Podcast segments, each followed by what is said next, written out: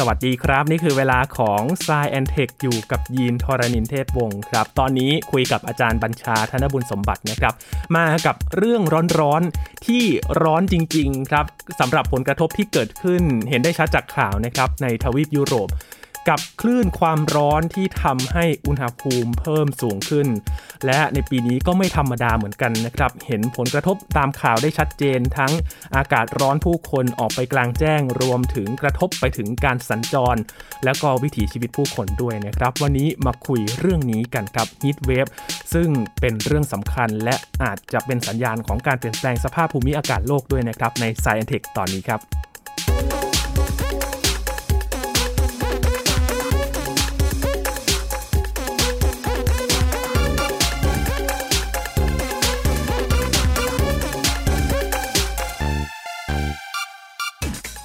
สนามบินต้องปิดทำรันเวย์ในอังกฤษครับ รถไฟก็ต้องปิดให้บริการ เนื่องจากว่ารางรถไฟเนี่ยมีปัญหาจากอากาศร้อน มีผู้คนเสียชีวิต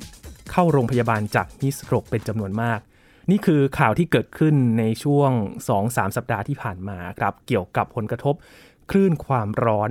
ซึ่งครั้งนี้ ในปี 2020 เนี่ยยุโรปเจอเป็นระลอกที่ 2 แล้วนะครับ ในวันที่คุยกันวันนี้ที่เราอัดเทปกันเนี่ยวันที่ 22 กรกฎาคมครับ อากาศร้อนแบบนี้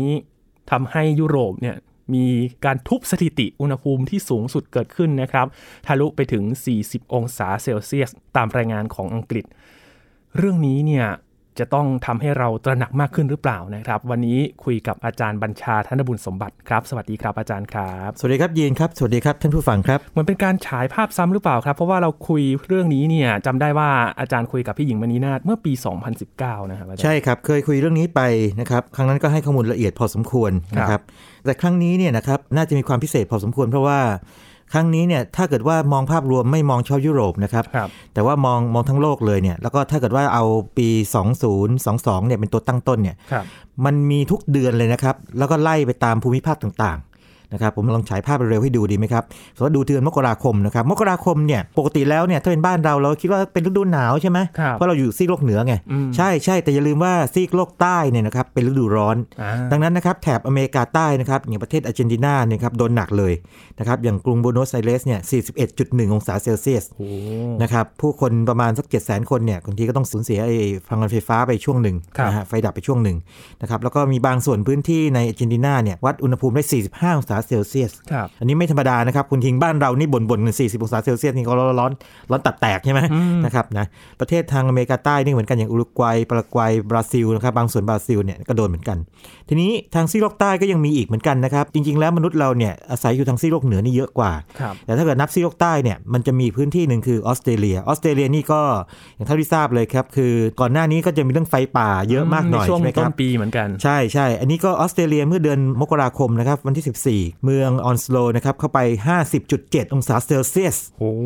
แต่ว่าต้องบอกงี้ยังเป็นสถิติที่ไม่ได้ถูกเอ่อเรียกว่ายืนยัน ครับ นะอย่างไรก็ดีเนี่ยถ้าเกิดถูกยืนยันโดยองค์การอุตุนิยมวิทยาโลกนะครับนี่จะเป็นอุณหภูมิสูงสุดในซีกโลกใต้ 50.7 องศาเซลเซียสนะครับแล้วก็พอวันถึงช่วงวันที่ 18ถึง23 มกราคมเนี่ยนะครับออสเตรเลียก็โดนเหมือนกันคราวนี้สถิติจริงๆเลยคือ 40 องศาเซลเซียส เป็นเวลา 6 วันติดต่อกัน โอ้ โอ้ยยีลองคิดดูนะครับ สมมติว่าเราไม่ต้องจินตนาการ ว่าเป็นไม่ได้ออสเตรเลียเป็นเราก็สี่องศาเซลเซียส ติดกัน 6 วันนี่ไม่ไหว ไม่ไหวเหมือนกันนะครับ ถึงแม้ว่าเราจะอยู่เมืองร้อนก็ตาม ลิ้นห้อยนะครับ แล้วก็ในบรรดาเรียกว่าอุณหภูมิเกิน 40 องศาเซลเซียสเนี่ยนะครับ ก็มีทั้งหมด11 วันนะครับ ในช่วงฤดูร้อนที่เป็นรอยต่อระหว่างปี 2021 2022 ของออสเตรเลีย ครับ นะครับ อันนี้ก็ทำลายสถิติเดิมไปซึ่งเดิมทีเคยมีแค่ 7 วัน คือมองทั้งฤดูร้อน ซึ่งมันคล่อมปลายปีที่แล้วคือ 2021 กับ ครับ ต้นปีนี้ของออสเตรเลียนะครับเป็นอย่างนั้น ดังนั้นเนี่ยจะว่าไปมันไม่ใช่เพราะยุโรปนะครับเรียกว่าหลายพื้นที่ของโลก ลองไล่มาดูนิดหนึ่งก็ได้นะครับพอมาถึงเดือนกุมภาพันธ์กุมภาพันธ์เนี่ยนะครับทางซีกโลกเหนือก็ยังเป็นฤดูหนาวอยู่นะแต่เป็นปลายปลายๆแล้ว ครับ ปรากฏว่าแคลิฟอร์เนียนะครับแคลิฟอร์เนียเนี่ยที่ซานฟรานซิสโกเนี่ยทำสถิติไป 26 องศาเซลเซียส ซึ่งเป็นสถิติสูงสุด อ่าอเมริกาก็ทำลายสถิติเหมือนกัน แถมยังอีกที่หนึ่งนะครับปาล์มซิตี้ล่อไป 34 องศาเซลเซียส นั่นคือฤดูหนาวนะครับ ฤดูหนาว รุ่นหนาวที่สามสี่องศาเซลเซียส ซึ่งไม่ไม่ใช่เรื่องปกติแน่นอนแล้ว ครับ นะครับนะ แล้วพอมาถึงทางเดือนมีนาคมเมษายนนะครับ ก็มีฮิทเวฟนะครับในแถบทางเหนือของออสเตรเลียอีก พอมาถึงช่วงประมาณสักปลายปลายเดือนมีนาคมนะคราวนี้อินเดียกับปากีสถาน ซึ่งเป็น 2 ประเทศที่โดนโดนทุกต้องเรียกว่าโดนเกือบทุกปีเลยนะครับสังเกตอย่างหนึ่งก็เป็นเพราะว่ามีจำนวนประชากรมาก อืม นะครับแล้วก็การเป็นอยู่เนี่ยอาจจะยังไม่ดีนัก อืม นะครับไม่มีแอร์คอนดิชันไม่มีต่างๆนะครับมีการเสียชีวิตด้วยนะครับอันนี้ผมคงไม่พูดถึงตัวเลขแล้วกันแต่ว่ามีการเสียชีวิตจำนวนมากทีเดียว แล้วพอมาถึงเดือนพฤษภาคมเนี่ยนะครับคราวนี้ก็อเมริกาก็โดนบ้าง ตลอดทั้งเดือนพฤษภาคมเล โอ้ ยนะครับเช่นวันที่ 21 พฤษภาคมเนี่ยครับเบลติมอร์35องศาเซลเซียสฟิลาเดลเฟีย 35องศาเซลเซียสวอชิงตันดีซีนะครับเมืองหลวงนะ32องศาเซลเซียสและนิวยอร์ก32องศาเซลเซียสคือเวลาเราพูดว่า30 กว่าองศาเซล โอ้ เซียส บ้าน เนี่ย เราก็แบบนี้แห บ้า ละ นบ้านเรานี่ก็ประมาณนี้แหละมันก็ร้อนๆร้อนๆเนี่ยแต่ว่าอย่าลืมว่าถ้าฝรั่งเนี่ยเขาไม่คุ้นเคย ครับ สำหรับเขาเนี่ยไม่คุ้นเคยนะครับนะแล้วพอมาถึงเดือนมิถุนายนคราวนี้เป็นเดือนสำคัญแล้วครับคราวนี้เป็นเดือนที่ต้องถือว่าเป็นเดือนที่ต้องเรียกว่าเป็นประวัติศาสตร์ของอเมริกาเลยคือเป็น historic heat wave เลยนะครับ คือแถบ mid western คือแถบทางตะวันตกทางตอนกลางนะครับกับ south eastern คือแถบตะวันออกตอนใต้ๆหน่อยเนี่ยครับก็โอ้โห ร้อนเลยครับ อย่างเมืองฟีนิกซ์นี่ก็ 45.6องศาเซลเซียส แล้วก็เดสแวลลีย์นะครับ ซึ่งเป็นสถานที่ที่บอกว่าร้อนที่สุดในโลกอะไรอย่างเงี้ยลองนี่นะฮะล่อไป 51 องศาเซลเซียสนะครับ โอ้ อันนี้ฟังตัวเลขแล้วน่ากลัวนะครับ ครับ แต่ว่าก็อย่างชื่อมันก็บอกนะเดสแวลลีย์นะครับ โอ้ นะนะครับ เป็นภูผาเมือนะ ซึ่งมันอากาศมันร้อนอยู่แล้ว ครับ แล้วก็ทีนี้เดือนมิถุนายนปี 2022นี่สำคัญยังไงสำคัญที่ว่ามันเป็นจุดเริ่มต้นของฮีทเวฟของที่ทางยุโรป ครับ ทั้งแถบสเปนโปรตุเกสพวกนี้นะครับนะสเปนเนี่ยก็เริ่มวันที่ 12 มิถุนายน แถมยังในเดือนเดียวกันนี้อีกนะครับ ที่ญี่ปุ่นในช่วงประมาณปลายเดือนมิถุนายน ญี่ปุ่นก็โดนฮีทเวฟที่หนักที่สุดใน 150 ปีที่ผ่านมา ครับ โอ้โหสถิติอีกนะครับอันนี้คือสถิติแล้วนะครับ อย่าลืมว่าเมื่อกี้สถิติหลายทีแล้วนะใช่ไหม ครับ ทั้งนู่นนี่นั่นทั้งเอ่ออเมริกาใต้ทั้งอเมริกาญี่ปุ่นก็โดนเหมือนกัน ญี่ปุ่นนี่ผมให้ข้อมูลนิดหนึ่งนะฮะ ความจริงเราเราเคยทำจัดตอนนี้ไปด้วยนิดหน่อยคือ เมื่อปี 2018 นะครับ คือปี 2561 เนี่ย ญี่ปุ่นเนี่ย เคยทุบสถิติไออุณหภูมิสูงสุดไป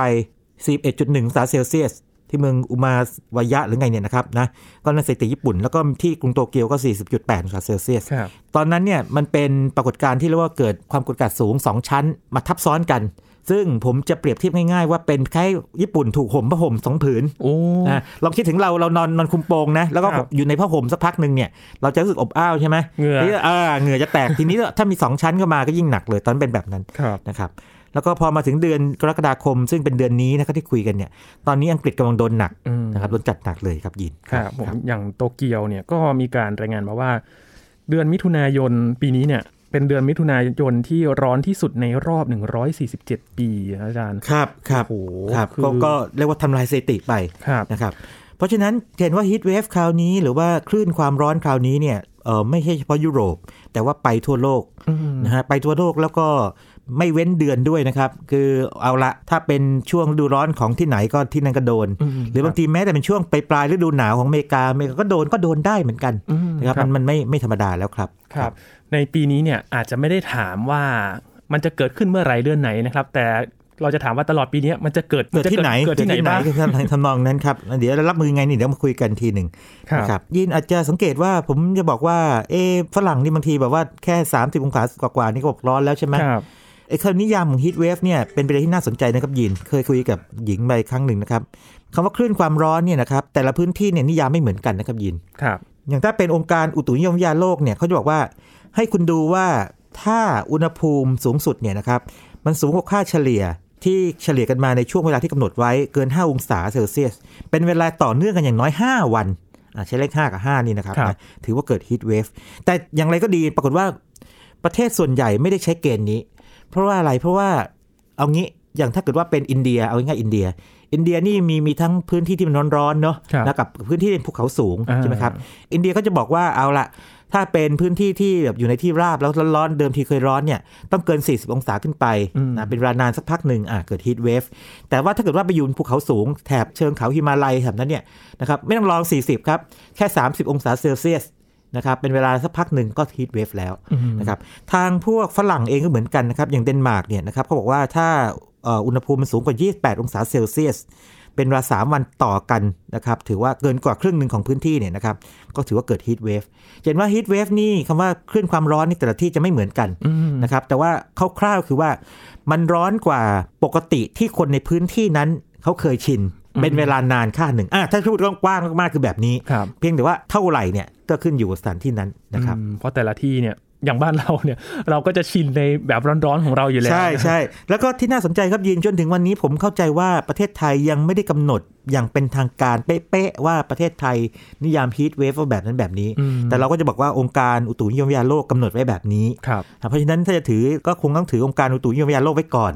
จนกว่าบ้านเราเนี่ยจะมีการเรียกว่าระบุให้จำเพาะเหมือนกับหลาย ๆ พื้นที่ในโลกนี้นะครับแม้แต่อเมริกาเองก็ไม่เหมือนกันนะครับเพราะอเมริกาเป็นประเทศใหญ่ ครับ นะครับแล้วแต่พื้นที่ไงบางบางพื้นที่มันเย็นๆเนี่ยนะครับร้อนนิดหน่อยก็เอาละฮีทเวฟแต่บางที่มันร้อนอยู่แล้วก็ไม่ถือว่าเป็นฮีทเวฟก็มีครับยิน อืม ครับ ครับ แต่ที่น่าสนใจก็คือในปีนี้เนี่ยหลายพื้นที่มันถึง 40 องศาเซลเซียสเนี่ยนะครับ มันจะกลายเป็นปกติไปแล้วเหรอครับอาจารย์ อ๋อมันใช่ใช่กลายเป็น new normal ซึ่งเป็นเรื่องไม่ดีนะ เพราะว่าจริงๆ 4 องศาเซลเซียสเนี่ยคนไทยก็ไม่ไหวเหมือนกันนะครับ อย่าว่าแต่ฝรั่งเลยนะครับ โดนหนักเลย แล้วก็ปีนี้เขาจะเป็นปีแรกที่อังกฤษโดนแบบนี้ใช่ไหมครับ ใช่ครับ นะเพิ่งจะเมื่อสักวันสองวันก่อนนี่เองนะ อืม ก่อนที่เราคุยกันเนี่ย ครับ นะครับอังกฤษนี่จะแบ่งค่อนข้างละเอียดนะเมดออฟฟิศของเขาเนี่ยจะแบ่งไอ้เรื่อง heat wave เนี่ยเป็นสี่ระดับ นะครับนะ อืมครับ คร่าวๆคืออย่างนี้ เกิดว่าไปอ่านเจอเรื่องอังกฤษเพราะว่าช่วงนี้อังกฤษกำลังโดนหนักนิดหนึ่ง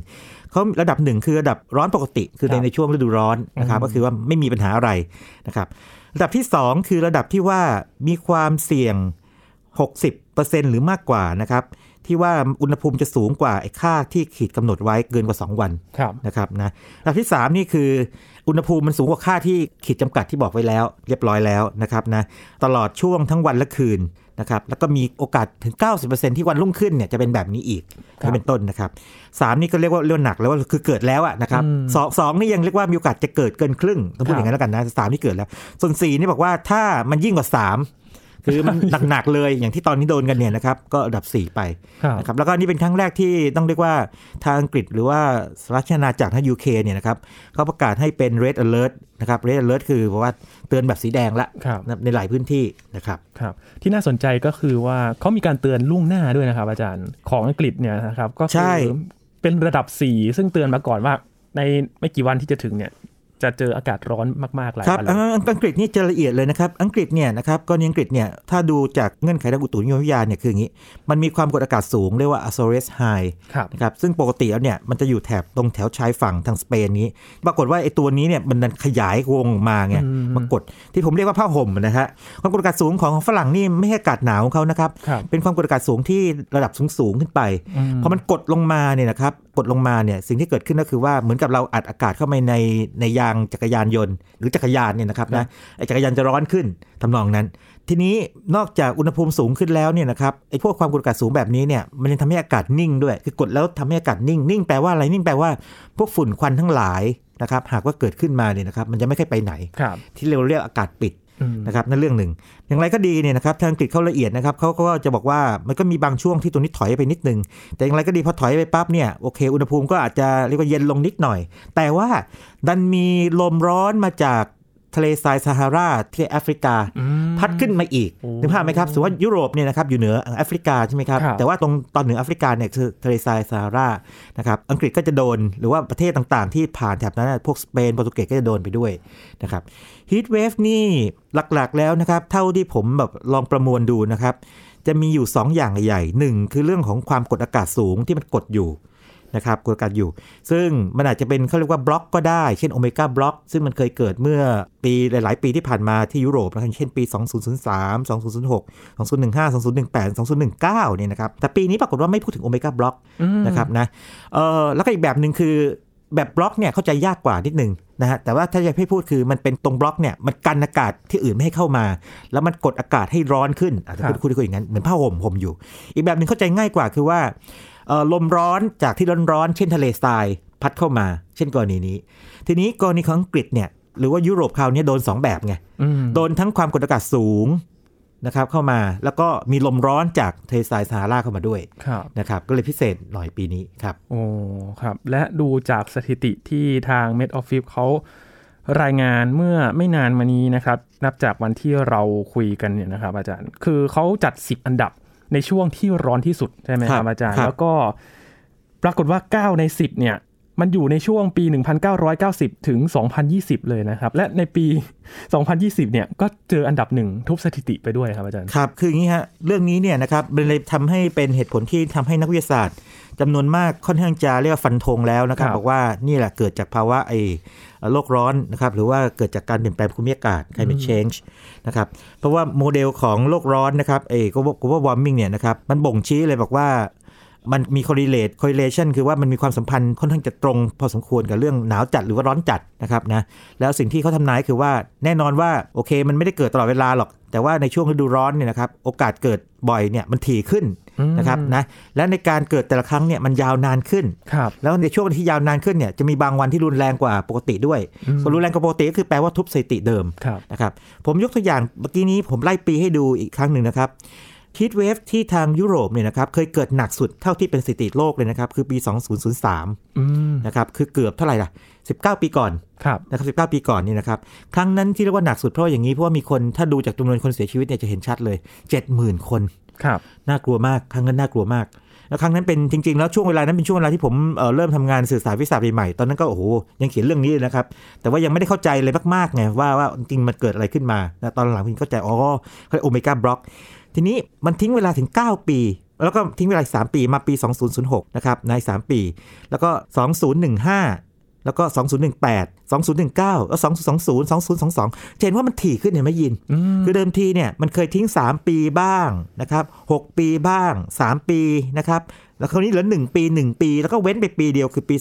2021 ซึ่งอาจจะมีแต่ผมดันไม่ไม่ได้ไปค้นคว้าข้อมูลเป๊ะๆมา แต่ว่าโดดมาปี 2002 ซึ่งหนักหนักกว่า ครับ เป็นไปตามเรียกว่าทิศทางหรือว่าเทรนด์แนวโน้มที่ทำนายไว้เลยว่า พวก climate change หรือว่าการเปลี่ยนแปลงภูมิอากาศดีนะครับ จะทำให้เกิดพวก heat wave เนี่ยบ่อยขึ้น แต่ละครั้งนานขึ้น แล้วก็ในความนานแต่ละครั้งเนี่ยก็หนักขึ้นด้วยนะครับ อืมครับ เหมือนปีที่แล้วเนี่ยยินจำได้ครับ ข่าวยุโรปจะไม่ค่อยมี แต่จะไปเจอหนักตรงที่สหรัฐอเมริกาครับอาจารย์ ครับ อาจจะไปเจอแถบนั้นมากกว่า อันนี้ ครั ก็ บ ไม่แน่ใจนะครับ หรือว่าหลอกให้เราสบายใจเพราะว่าเป็นโควิด -19 หรือเปล่า เดี๋ยวเดี๋ยวเดี๋ยวคงต้องขอดูนิดนึงเออใช่เพราะโควิดสิช่วงนั้นอาจจะแรงนิดนึงนะ ครั ฮะ บ ก็ทำให้แบบข่าวนั้นไป เดี๋ยวจะลองไปค้นดูแล้วถ้าเกิดว่าเจออะไรที่น่าสนใจจะนำมาฝากท่านผู้ฟังอีกครั้งหนึ่งนะครับมาว่าปีไอ้สองศูนย์สองหนึ่งเนี่ยที่แหว่งดูเหมือนแหว่งแหว่งๆไปจริงๆมันแหว่งหรือเปล่า อ่า นะครับแต่ว่ามันไม่แหว่งแน่ๆเลยปี 2022 ปีนี้นะครับ ครับ ปีนี้หนักเลยที่ผมเรียนให้ทราบในต้นรายการแล้วบอกว่าตั้งแต่เดือนมกราคมจนถึงเดือนกรกฎาคมเนี่ยยังไม่หยุดเลยนะครับฮีทเวฟนะครับ เหมือนสภาพอากาศที่เจอหลังๆ มานี้นะครับ ไม่ร้อนจัดก็หนาวจัดอย่างปีที่แล้วเนี่ยเป็นช่วงที่กระจายวัคซีนโควิด -19 นะครับอาจาร ครับ ย์ที่สเปนเหมือนกันนี่แหละที่ปีนี้เจอความร้อนหนักๆเนี่ยแต่ปีที่แล้วเจอหิมะหนักทำให้ขัดขวางการขนส่ง โอ้ วัคซีน ใช่ใช่พวกไอหิมะหนักๆพวกนี้นะครับไอพวกไอวินเทอร์สตอมหรือว่าพวก polar vortex collapse ไอพวกนี้นะครับ จริงก็เป็นผลพวงของเรื่องเอ่อถ้าจะพูดถือว่าถ้าเกิดว่าไม่ถึงกับฟันธงนะครับ แต่ก็เชื่อกันว่าเกิดจากการที่ jet stream เนี่ยนะครับมันหย่อนกำลังลงไปนะครับแล้วก็ทำให้พวกไอความหนาวเย็นเนี่ยจากทางขั้วโลกเหนือเนี่ยนะครับมันลามลงมา อืม นะครับจะเห็นว่าเอ่อเนื่องจากว่าคนเราเนี่ยอาศัยอยู่ทางซีกโลกเหนืออย่างที่ผมบอกมากกว่าไง ครับ งั้นข่าวมันก็จะมาจากทางยุโรปอเมริกาเหนือนะครับมีจีนบ้างมีญี่ปุ่นบ้างนี่เป็นต้น อืม ออสเตรเลียเนี่ยนะครับก็เป็นอีกกระจุกหนึ่งที่คนมีอาศัยอยู่เยอะนะครับก็จะพูดถึงเรื่องไฟป่าเยอะนิดหนึ่งนะครับนะแต่ครั้งนี้ก็พูดถึงฮิทเวฟด้วย ส่วนทางแอฟริกานี่จริง ๆ แล้วเนี่ยเขาก็ร้อนนะครับ เขาร้อน แต่เนื่องจากว่าเราอาจจะคุ้นเคยแอฟริกานี่เป็นแถบเขตร้อนที่ส่วนใหญ่อยู่แล้ว ครับ มันเลยไม่ถูกเน้นย้ำมากนักนะครับ ครับทีนี้มาดูเรื่องผลกระทบกันบ้างนะครับ ก็คือ เราจะเห็นได้จากอย่างรันเวย์สนามบินที่ฮิโตรนะครับอาจารย์ มีการซ่อมรันเวย์กันเกิดขึ้นนะ ยินมันอย่างนี้อ่าเรื่องนี้น่าน่าสนใจ ผมเคยเล่าให้ฟังเมื่อ 3 ปีก่อนไปแล้วเนี่ยนะครับแล้วทบทวนอีกครั้งหนึ่งก็ได้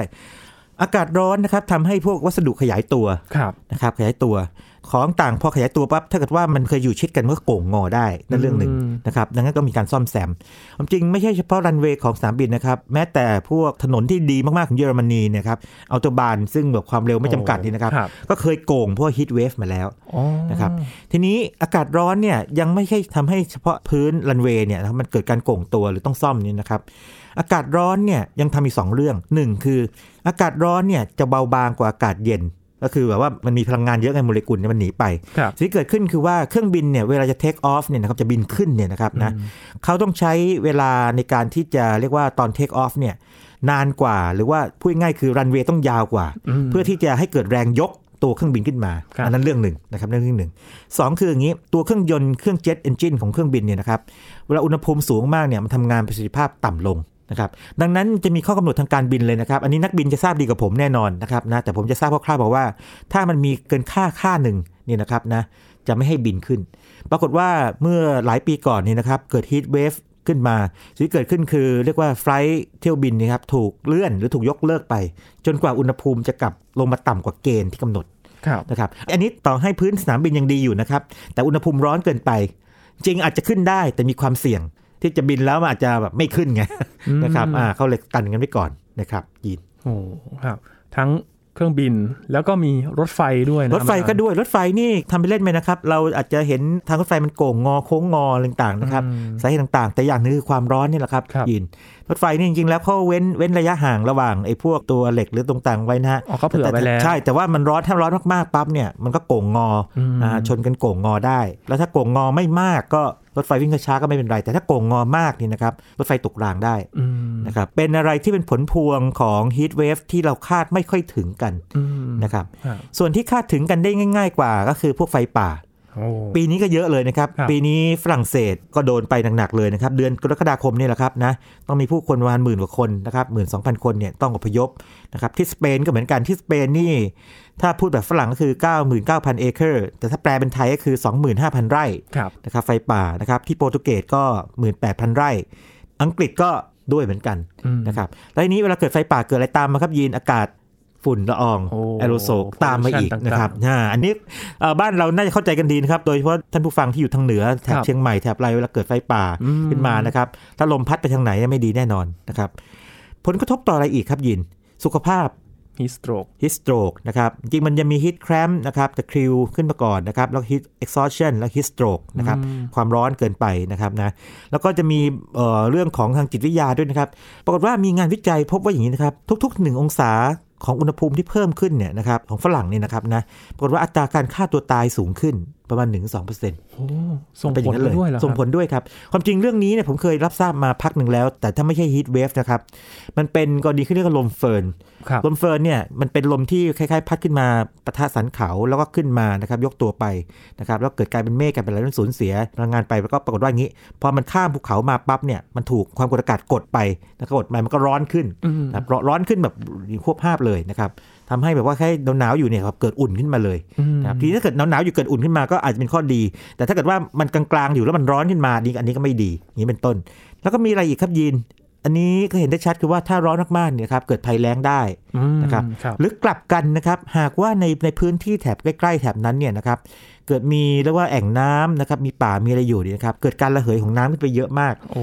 เกิดเป็นเมฆเมฆเกิดเป็นฝนมาคราวนี้ถ้าเกิดฝนตกลงมาตกมาท่วมหนัก เกิดน้ำท่วมตามได้อีกเหมือนกัน อืม อ่าอันนี้และแล้วแต่เงื่อนไขทางด้านธรณีวิทยา หรือทางด้านเกี่ยวกับพวกทางสภาพแวดล้อมภูมิประเทศด้วย เพราะฉะนั้นไอ้ผลพวงของฮีทเวฟเนี่ยมันไม่ใช่แค่ว่าโอเคอากาศร้อน แล้วทำให้เกิดนู่นนี่นั่นตรงไปตรงมา มันกระทบซับซ้อนเลยเห็นไหมกระทบซับซ้อนมากเลยครับ อืมมีทั้งผลกระทบทางตรงแล้วก็เกิดทางอ้อมได้อีกด้วย ทางตรงทางอ้อมนะครับแล้วก็ทางที่คาดไม่ถึงอะไรอย่างนี้เป็นต้นนะ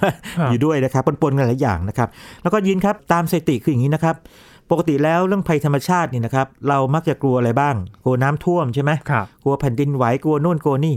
แต่ถ้าในอเมริกานะครับในประเทศอเมริกานะครับ ซึ่งก็เป็นประเทศที่ใหญ่พอสมควรเนี่ยแล้วเขาเก็บสถิติดีเนี่ยนะครับเขาบอกโอเค คุณอาจจะสนใจเรื่องมีเรื่องฟ้าผ่าโดนปีกันหนึ่งเป็นหลักร้อยคน เป็นเรื่องน้ำท่วม เรื่องพายุเฮอริเคนเข้านะฮะ แต่เอาเข้าจริงแล้วอันดับหนึ่งที่เป็นภัยธรรมชาติเนี่ยนะครับของอเมริกาคือฮีทเวฟ โอ้ ขึ้นความร้อน นับเป็นภัยธรรมชาติไปเลย เป็นความร้อน แต่ทีนี้ที่มันไม่เด่นออกมาเพราะว่าอะไร เพราะว่าเวลาพายุเข้าเดี๋ยวมันเห็นชัดไงยิน ครับ เข้าไหมข่าวมันชัดเลยไง อืม อ่าต้นไม้ถูกลมพัด หรือว่าบ้านถูกพัดพังไปอะไรอย่างเงี้ยใช่ไหมฮะหรือสิ่งของถูกพัดกระจายไปนั่นเรื่องหนึ่ง ฟ้าผ่านี่ก็ชัดเจน น้ำท่วมนี่ก็ชัดเจนนะมันคือมันเป็นรูปธรรมมากๆ แต่ฮีทเวฟเนี่ยมันไม่ใช่แบบนั้นฮีทเวฟเนี่ยมันส่งผลทางสุขภาพของคนไงอ่าโอเค เวลาเราเห็นข่าวเนี่ยเราต้องเห็นเรื่องดีๆคือประเภทที่ว่าเด็กๆ ไปเล่นน้ำตามพวกสวนสาธารณะในน้ำพุอะไรอย่างเงี้ยใช่ไหมอ่ะให้รู้ว่าร้อน อืม แต่ว่าไม่มีใครไปฉายภาพไอ้ตรงที่คนที่เสียชีวิตเพราะว่าความร้อนที่เกิดขึ้น นะเช่น โดยเฉพาะคนที่อาจจะมีโรคประจำตัวคนสูงอายุ อืม นะครับหรือว่า ครับ คนที่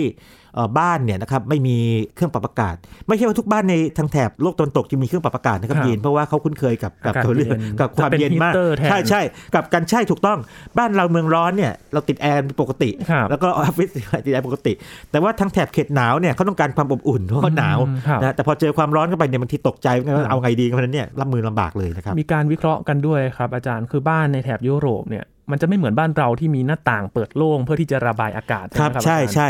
แต่ยุโรปเนี่ยจะมีหน้าต่างน้อยเพื่อที่จะแบบไม่ให้ความเย็นเข้ามา ใช่ใช่แล้วก็ก่อสร้างด้วยอิฐเพื่อให้อมความร้อน ครับ ให้ให้อบอุ่นไง อืม ซึ่งดีสำหรับตอนที่อากาศหนาว ครับ เขาถึงต้องมีเตาผิงมีอะไรนึกภาพไหม อืม เคยใครดูเราดูการ์ตูนใช่ ไหมหรือดูดูพวกหนังฝรั่ง นั่ ใช่ ง ไห ห ม น้า นั่งหน้าเตา เตาผิ ผิง ง อ่า ครับ อ่าอ่านหนังสือไปหรือคุยกันไป ปล่องควัน อะไรเงี้ยใช่ไหมเราไม่มีแบบนั้นหรือว่าซานตาคลอสมาลงมาตามปล่องควันอะไรเงี้ย เราเราไม่มีแบบนั้นหรอกครับ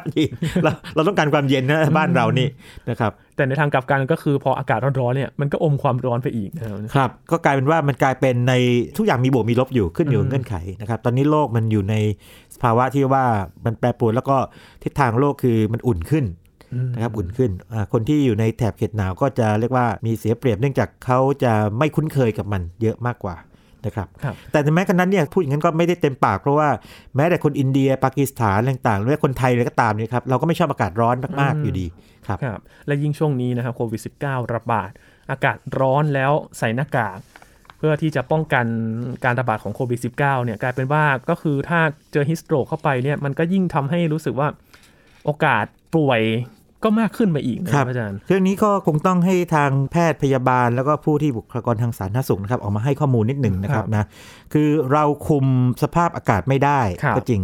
แต่ว่าเราสามารถที่จะทำตัวลดความเสี่ยง อืม ได้นะครับ เช่น การสวมเสื้อผ้าที่เหมาะสม โปร่งสบาย นะครับนะอยู่ในพื้นที่ที่มีอาการระบายอากาศดี ครับ นะครับนะแล้วก็หรือว่าดื่มน้ำบ่อยๆ อะไรอย่างนี้เป็นต้น ครับ นะครับหรือว่ารู้จักวิธีการผสมพยาบาลเบื้องต้นเวลาเจอคนเป็นลมเนื่องจากไอ้ความร้อนต่างๆพวกนี้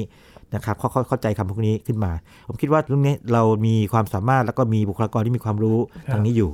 หรือแม้แต่การออกแบบเมืองนะครับการออกแบบเมือง เช่น เราคงพอรู้ว่าที่เกาหลีใต้ที่โซลเนี่ยนะครับเอ่อมีเรียกว่าคลองกลางเมืองเลยนะ ครั ฮะ บ ซึ่งช่วยลดอุณหภูมิไปประมาณ 2 หรือ 3 องศาเซลเซียสเลย โอ้ นะเป็นคล้ายๆเป็นเครื่องปรับอากาศของเมือง ครับ เป็นต้น อันนี้แหมก็มีความฝันเล็กๆเหมือนกันนะ ผู้ว่าคนใหม่จะ ครับ ทำให้กรุงเทพเย็นลงได้หรือเปล่าอะไรอย่างนี้นะครับ อืมน่า ครับ สน อะไร ใจ อย่างงี้ นะครับ นะก็เป็นเรื่องหนึ่งนะครับ แต่ว่ามันคงไม่ใช่เพราะเมืองกรุงเทพมันว่าทั่วโลกเป็นอย่างนี้กันหม ครั ด บ เลยนะครับ อืมครับก็ต้องดูกันตั้งแต่ระดับเล็ก ๆ ระดับที่ตัวเองจนถึงระดับใหญ่ๆ ต้องช่วย ครับ กันนะครับ ใช่ วาง ครับ แผนเพื่อที่จะป้องกัน หรือว่ารับมือกับสภาพอากาศที่ร้อนขนาดนี้ กลายเป็นว่าคือตอนที่เราคุยในตอนนี้นะครับ ย้อนกลับไป 3 ปีที่แล้ว เหมือนจะเป็นการฉายภาพซ้ำนะครับ แต่ก็ไม่ได้ซ้ำเพราะ เป็ ว่าน สถิติมันเพิ่ม เป็ ขึ้ น น การฉายภาพซ้ำที่เบสิกพื้นฐานยังเหมือนเดิมอยู่ ครับ แต่มีสถิติใหม่ถูกทุบ อืม แล้วก็พื้นที่ที่เกิดขึ้นมากขึ้นเรื่อย ครับ ๆ เพราะว่าตอนที่คุยกันครั้งก่อนเนี่ยนะครับเราจะโฟกัสไปที่ยุโรป อืม เป็นส่วนใหญ่ แล้วก็อเมริกาเป็นบางครั้งนะครับ คราวนี้ลามไปหมดเลยนะครับ จีนก็โดนเหมือนกันนะครับ จีนก็มีเหมือนกัน ส่วนอินเดียปากีสถานนี่ก็เป็นเรียกว่าขาประจำที่โดนโดนพวกฮีทเวฟพวกนี้อยู่แล้ว ครับ นะครับ อืมครับนี่ก็คือภาพที่เกิดขึ้นในขณะนี้นะครับฮีทเวฟซึ่งก็ต้องตระหนักกันจริง ๆ แล้วนะครับ ว่าผลที่เกิดขึ้นมันถี่ขึ้นเรื่อยๆแล้วนะครับ แล้วผลกระทบก็เป็นวงกว้างมากขึ้น นี่แหละครับ ก็คือสัญญาณหนึ่งของการเปลี่ยนแปลงสภาพภูมิอากาศโลกที่มันกระทบกับคนทุกกลุ่ม สิ่งมีชีวิตทุกชนิดจริง ๆ นะครับ อาจารย์ครับ ใช่ครับ แล้วก็การรับมือเนี่ยคงไม่ใช่เฉพาะนักวิทยาศาสตร์นะครับหรือคนที่กำหนดนโยบาย ผมคิดว่าทุกภาคส่วนสามารถช่วยกันได้นะครัคบรับ นะเมื่อกี้ที่ผมพูดถึงเรื่องการออกแบบเมืองนะครับเอ่อวิศวกรโยธาสถาปนิกนะครับที่ออกแบบผังเมืองต่างเนี่ยครับเอ๊ะเป็นไปได้ไหมที่มันจะมีการออกแบบให้ทำให้เมืองเนี่ยนะครับมันมีความสามารถในการที่ระบายความร้อนไม่อมความร้อนนะครับอย่างเราพูดถึงฮิตโดมเอฟเฟกซึ่งมันเป็นผลพวงมาจากการที่เรียกว่าเมืองเนี่ยมันใช้คอนกรีตในการสร้างเยอะเลย ครับ นะครับแล้วคอนกรีตนี่อมความร้อน อืม เป็นไปได้ไหมที่ที่จะลดไอ้ตรงส่วนนี้ลงไปในการที่กระจายมันออกไป หรือว่ามีวิธีการที่เลือกวัสดุใหม่อะไรก็ตามเนี่ยนะครับเพื่อรับมือกับเรื่องพวกนี้นะครับจริงเราเคยคุยกันเรื่องนี้เหมือนกันนะครับในตอนที่พูดถึงเรื่องเมืองในอนาคตเนาะ ครับ แล้วก็มีสภาวิศวกร หรือว่าสมาคมวิศวกรรมของทางด้านพวกเอ่อโยธาของอเมริกานะครับเขามองว่าในอนาคตเนี่ยเรื่องโลกร้อนนี่เลี่ยงไม่ได้นะครับจะออกแบบยังไงให้รับมือได้เป็นต้นเนี่ยนะฮะครับจริงๆก็มีการคิดกันอยู่แต่ว่าเรื่องอื่นตอนนี้มากลบ อยู่ นะครับ ตอนนี้โควิดเนี่ยจริงๆยังอยู่กับเรา แต่ว่าคนก็เรียกว่ามีความกลัว เอ่อไม่มากไม่ตื่นตระหนกเอางี้ เป็น ยั การรับมือ ยั ที่ ยั มาก ยังกลัว ขึ้น อยู่ยังกลัวอยู่ แต่ว่ารับมือกันได้ดีขึ้น ครับ เพราะคุ้นเคยกันมันพอสมควรแล้ว แต่ว่าจะว่าไปมันยังระบาดเยอะอยู่ อืม นะแต่ว่าเรื่องปากท้องนี่ก็เป็นเรื่องสำคัญกว่า แต่ว่าทีนี้ไอ้เรื่องโลกร้อนแล้วก็เรื่องไอ้ฮีทเวฟเนี่ยนะครับเป็นเรื่องที่มันไม่ไปหนีไปจากเราง่ายๆ แล้วเดี๋ยวมันจะกลับมาอีกอันตอนนี้อันนี้ผมยืนยันจะกลับมาอีก ครับ เพราะว่าดูจากสถิติแล้วนี่นะครับเมื่อก่อนนี้มาทุกประมาณ3-6ถึงปี ตอนนี้มาทุกประมาณ 1-2 ปีแล้ว อืม นะครับ ครับ ในเมื่อเราหนีไม่ได้ก็ต้องอยู่ให้ได้นะครับ ครับ อยู่กับมันให้ได้รับมือกับสถานการณ์ที่เกิดขึ้นนะครับ วันนี้ขอบคุณอาจารย์บัญชามาก ๆ เลยค ค รั รั บบ ยินดีมากครับ นี่คือ s ายแอนเทคนะครับ คุณผู้ฟังติดตามรายการของเรากันได้ที่ www.thaipbspodcast.com นะครับ รวมถึงพอดแคสต์ช่องทางต่าง ๆ ที่คุณกำลังรับฟังเราอยู่ครับ อัปเดตเรื่องวิทยาศาสตร์เทคโนโลยี และนวัตกรรมกับเราได้ที่นี่ทุกที่ทุกเวลากับไทย PBS Podcast นะครับ ช่วงนี้ยีนทรณินเทพวงศ์พร้อมกับอาจารย์บัญชาธนบุญสมบัติลาไปก่อนนะครับ สวัสดีครับ